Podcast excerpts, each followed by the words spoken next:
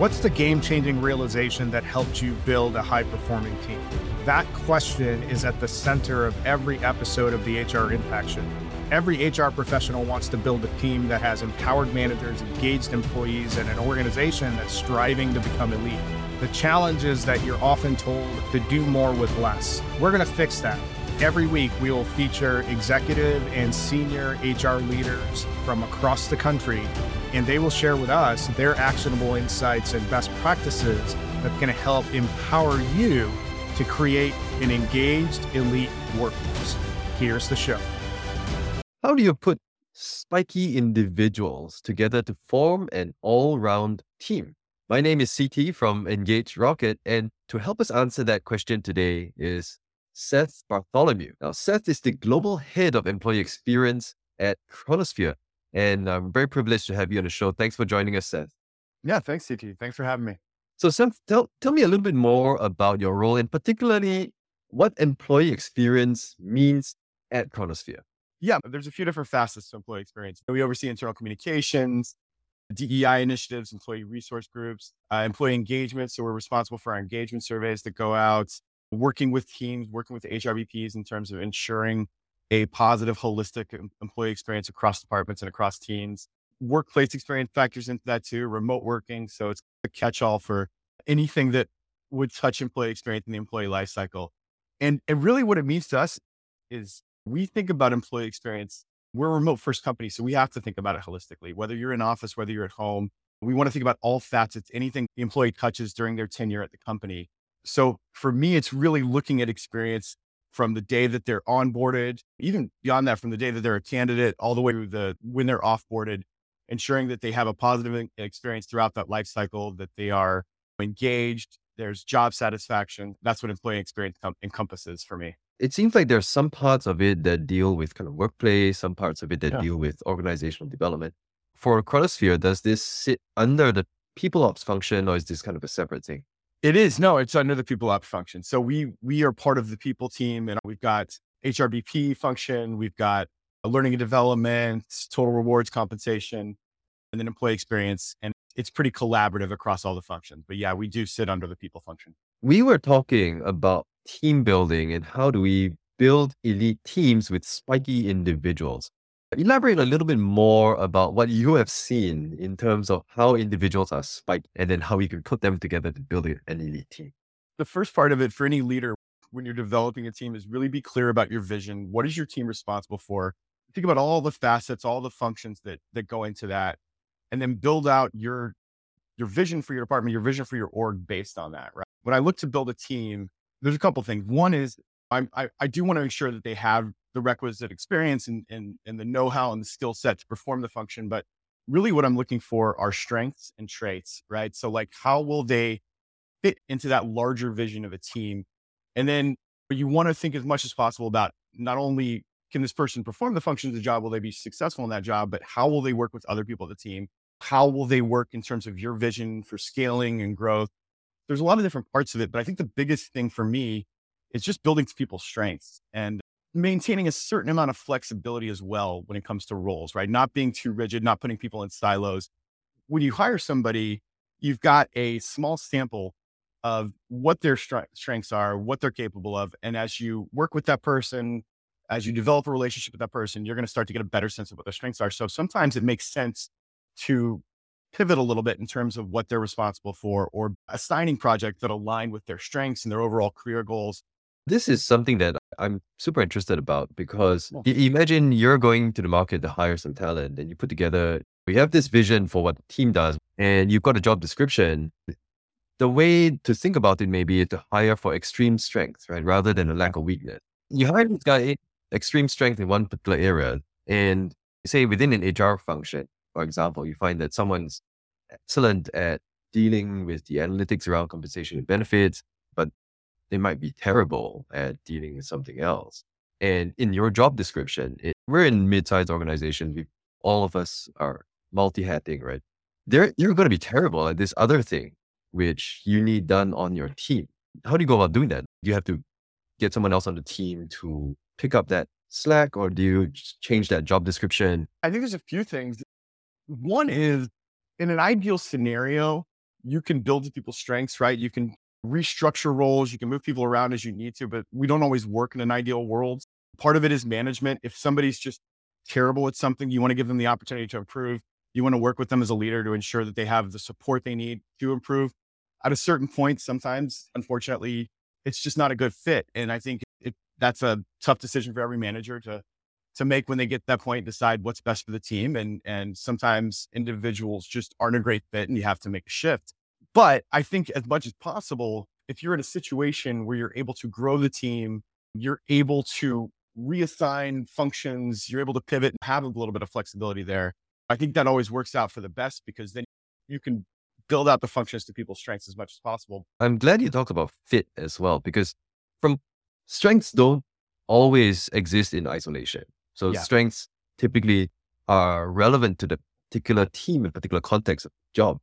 So how do you go about assessing strengths? Is it purely performance driven or is there some kind of latent performance potential that you recognize is maybe not unlocked yet because yeah. of the context and because of the, the, the situation? Yeah, I think that's a great question in my experience. People tend to perform well at things they are passionate about or things they really enjoy doing. So you look when you're going through an interview process, when you're meeting with candidates, you look for those signs. Like where do where does the person light up? What when they're talking about certain initiatives, projects they've worked on, where do you see them become a little bit animated and really go into great detail because they enjoy talking about it, they enjoyed that project. So I think you as a manager need to look for those signals, right? Where does the person really light up? What do they naturally gravitate to? What do they enjoy? And that helps you build out a path, right? Because you can see, all right, well, I know this person really enjoys this. They will probably do well at this. And then from there, it's performance management and it's having one on one conversations in terms of figuring out does this project fulfill you? Are you really excited by this? Did you do well at this? Did you do very poorly? Maybe this isn't the best fit for you, that kind of thing. So I think it's initially having identifying or uh, observing human behavior and watching where they they naturally gravitate towards, where they light up when they're talking about certain things. And then from there, as a manager, it's just it's that performance management aspect, right? How are they performing? How do they do on this deliverable? What do they naturally get excited about when they propose ideas, when they propose projects? What are the types of projects that they're proposing? So I think it's both sides of that. I, I love to dive into the performance management and after you build this team, how do you yeah. keep it running? And I think maybe before we move into that direction, I want to get your thoughts on how do you observe these behaviors?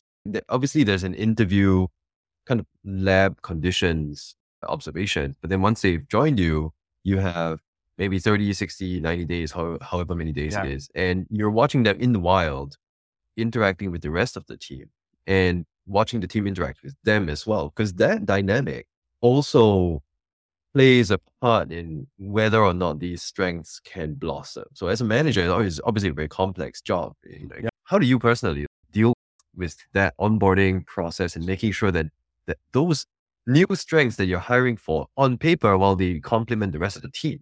How do you make sure that they actually manifest in a way that's helpful to the team? I think the one is building out a very clear onboarding plan for employees. And I, I typically look at 30, 60, 90 days in phases, right? That first 30 days, at least for myself and for people on my team, that first 30 days, I really want you to observe and learn, meet with as many people as possible, focus on building relationships, focus on introducing yourself, learn as much as possible, observe, gauge what's working, what you think isn't working, what do you think could be improved upon. The 60 days, the next phase is really about starting to form that plan, starting to socialize the ideas. You've now ascertained this is working really well. We don't necessarily need to lean in here, but this is an area where I think we can do better. And so when I'm onboarding an employee at that 60 day point, that's when I'm starting to look for what are those suggestions? What, you, what did you initially glean from that 30 days?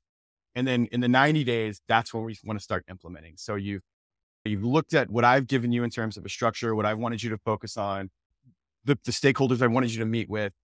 At that 90 day point, that's when I'm looking for an employee to come back to me with, hey, these are the recommendations. This is where I think we can do better.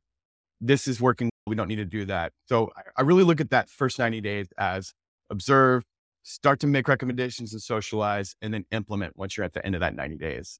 And I think you can also tell in that plan, you get a sense of what employees enjoy, what they're strong at, because typically in that in that first onboarding period, they will bring ideas to you based on areas they're they've got their comfort with or level with, or they feel, you know, they they work strongly in. So you'll start to get a sense of what are the natural areas that they enjoy, where do they feel really confident and strong in. That's how I look at that first 90 day period for onboarding is it's really a I guess the best way to put it is a learning, get to know you period for both parties. But it it does give you that sense you can glean in that first 90 days. Where does a person naturally gravitate towards? Where do they feel really comfortable? And where are their strengths? It's not perfect. And you've obviously 90 days is you're going to get more information six months, a year, two years working with some people. But I do think there's a lot you can glean in that first 90 days. You guys are fully remote. So do you find it extra hard to observe these traits? Because it's it's so hard to just with this square window on the computer every day. Like how do you assess these strengths and traits? So it's interesting. We, we are remote first. We have hub offices and we have some people that work in offices. We offer co-working options so people can utilize co-working space when they need to. But yeah, the most of us are remote. And this is actually the second my previous job. I had started remotely as well when I was at Hulu. I actually find it easier to assess in a remote and virtual setting. You've got to maximize your team time as a leader, right? So you get you can't just walk up to somebody's desk anymore. You can Slack and you can ask people if they've got time, but that those like really easy, quick moments of just, hey, I just wanted to run this by you, walk up to somebody's desk, talk to them. That's not there anymore. So I think it forces you to maximize your time in one on one, in team meetings, and to really focus on what's important. And in these conversations, I found when when before the pandemic and when I was in the office on a regular basis and having those one on ones in person, there's a lot of, and this isn't bad, but there's a lot of social chat. There's a lot of pr- things that aren't necessarily core to work or their development or their growth. And so for me, I think it's a little bit easier in a virtual setting because you're really focused on maximizing the time you have with people, ensuring that you're going into that meeting with a very clear agenda, very clear objectives. This is what we want to accomplish. So the rules for a manager, those traits, those rules don't change versus if you're um, in-person setting or a virtual setting. I think it takes more effort and more focus to lead a team in a virtual setting. But I I do think there are parts of it that are easier because you're so focused when you in, on maximizing the time you have with people when you're on camera. That's really interesting. It sounds almost like when you're remote, you you're distilling the core essence of what you need to do as a manager. And you're focusing entirely on that. Actually, if we're in person or hybrid, we still need to do this as managers, but Yeah. it's easy to get distracted by other things that are not as related. Wow, it's been a great conversation so far. Make sure you join the HR Impact community where we gather a community of HR leaders just like you. This is a space where top people leaders share actionable insights and practical playbooks. Sign up today as a member for the community, get updates on the latest HR resources and exclusive event invites. You can join the community at www.engagerocket.co slash HR Impact. And now, back to the show. Absolutely. Especially if you've ever worked in an open office setting. I remember trying to get a conference room and there's no conference room booked. And oh, hey, let's just go grab this phone booth here. And then you're in an awkward situation where you're two feet away from. So I, I feel like, at least for me, it's easier for me to focus on what's important and to maximize those meetings. That's super interesting. Is Yeah. stripping away all the distractions. I'm going to segue a little bit into the the process for once you've built that team of spiky individuals. Yeah. How do you go about managing them? The first step is as much as possible as a team, you want to establish your operating and your communication norms, right? So it's not me telling people this is how we're going to operate, this is how we're going to communicate. It's me asking people, how do you work best? What are your preferred communication norms? Some people hate getting phone calls. Some people prefer all Slack. Some people want to have an email trail. So you want to figure out what your team's different communication preferences styles are and find a compromise there, right? And establish that as a team so everybody's got buy-in. So it's not me just saying this is how we're going to work. It's us together deciding how we're going to work. So it's a little bit democratic in that sense. And then I think my role as a leader is I've got to provide the vision. I've got to provide clear expectations. What do I consider a high performer? What do I consider a low performer? What do I think people need to work on? What is the career path for them to take? What is the next step in development? So all of those things, it's my job to supply that vision. And then the other part of it, because you mentioned communication, is I want to, as much as possible, open up the lines of communication for the team. I don't want people to use me as a funnel to get to each other, right? Like I want the team to work together. So are there opportunities for cross collaborative projects where I can get them working together, talking together, and then coming back to me with an idea for recommendation? One of the things I stress with my team is I want everybody to be in a very solution oriented mindset. If you identify a problem, bring a solution to the table. It doesn't have to be the, it may not be the right solution, but I want people to get in the mindset and to get comfortable with making decisions and working autonomously because I don't ever want to create a bottleneck for the team. And that even goes beyond my team. I, I don't want my team to feel like they have to go through me to communicate with. I see this a lot where direct reports feel like they have to go to their manager in order to communicate with one of their manager's peers. And as much as possible, I just want to open those lines of communication. I want people to feel empowered, to be autonomous. And that autonomy comes with they know what the prioritization is. They know so they know how to prioritize projects when they're juggling multiple things. They know what the vision is. They know what our strategic objectives are as a team, which is all my job as a manager. Let's talk about any kind of cadence that you have with your team. Once you've got the yeah. team running, you've got these communication norms set up, you provided those clear expectations of high and low performance. Yeah. Eh, how do you go about implementing this with them? And how easily do you find this scaling into other teams in the organization? It's different in a remote environment, right? So I think with one-on-ones, I'm big on agendas, right? Because I want to know going into that meeting what people are thinking about, where they're having challenges, where they're stuck. So uh, by looking at their agenda ahead of time, I can come in with some thoughts and we can have them, we can maximize that conversation. And I'm big on weekly one-on-ones. You need to be touching base with your team, especially in a remote setting uh, on a pretty regular basis. But I don't want one-on-ones to be I don't want them to be just purely updates. I want to have conversations. I want to focus on areas they're stuck in. I want to focus on their development. Where can I help? a lot of times you can't avoid it. You're going to have, you're working on things and you've got to give updates there, but I don't want it to just be that. I also want to leverage async communication as much as possible in a remote environment. Zoom fatigue is very real. I don't want people to feel like they have to be on a Zoom call for every little thing. So if it's just giving me updates, let's have async communication. Let's work on a Google Doc async, whatever it is. We don't have to necessarily have a meeting for everything, but I do like at least once a week, we have a one to one check in, 30 minutes to an hour. Let's talk about the big picture things because I think that you want that connection to be there. Team meetings, I'm a big fan in a virtual setting of doing them bi-weekly on a bi-weekly cadence. Sometimes you need to do it more than that. But the reason I like bi-weekly is again, we you're touching base with your team on a weekly basis. And look, sometimes a team meeting is not enough. We have to schedule extra time and, and work on a project initiative and it just helps to get everybody on a call, that kind of thing. Async communications, you're referring to things like chat, video recordings, like screen grabs. Um, exactly. Um, like, working on a shared doc, commenting, editing, things like right. that. So where we don't necessarily have to talk in real real time. Because the other thing is we're for our company, we're pretty distributed. We're distributed across the US. We've got EU teams, we've got some employees in Australia. So it's not realistic that you can catch every have a real time conversation one to one with everybody. So you do have to leverage async communication. Yeah, that makes a lot of sense. I've got a bunch of notes here from our conversation.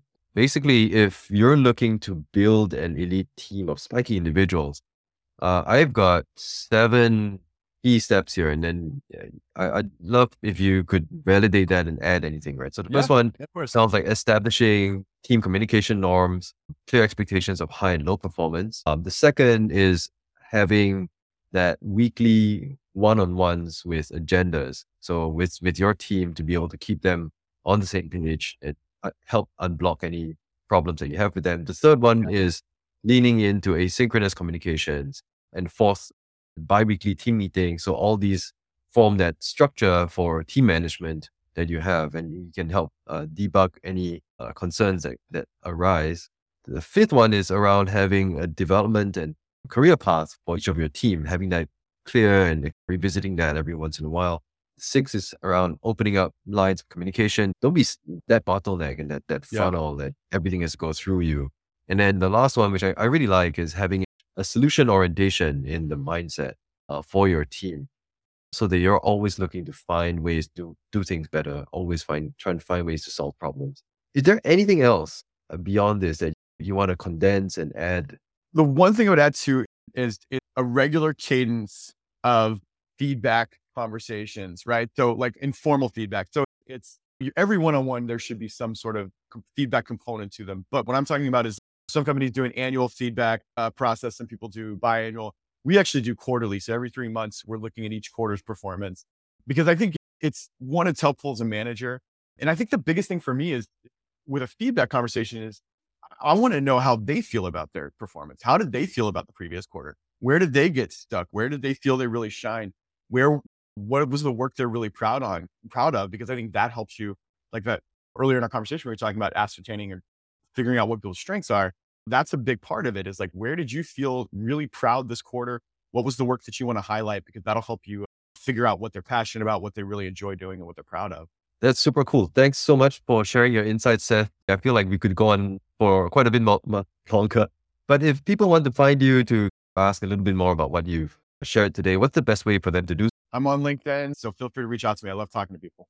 Thanks so much, Seth, and thanks for hanging with us today. For those of you who are listening, I hope you enjoyed the show and all the insights that sh- uh, Seth has shared with us today. Uh, make sure you drop us a review. Uh, tell us if we're doing great. If we're not doing great, tell us as well. I'd love to hear how we can improve. Um, and tune in next time to the HR Impact Show. Um, I've been CT. Thanks so much for listening. Thanks for listening to this episode of the HR Impact Show. We hope you liked the conversation.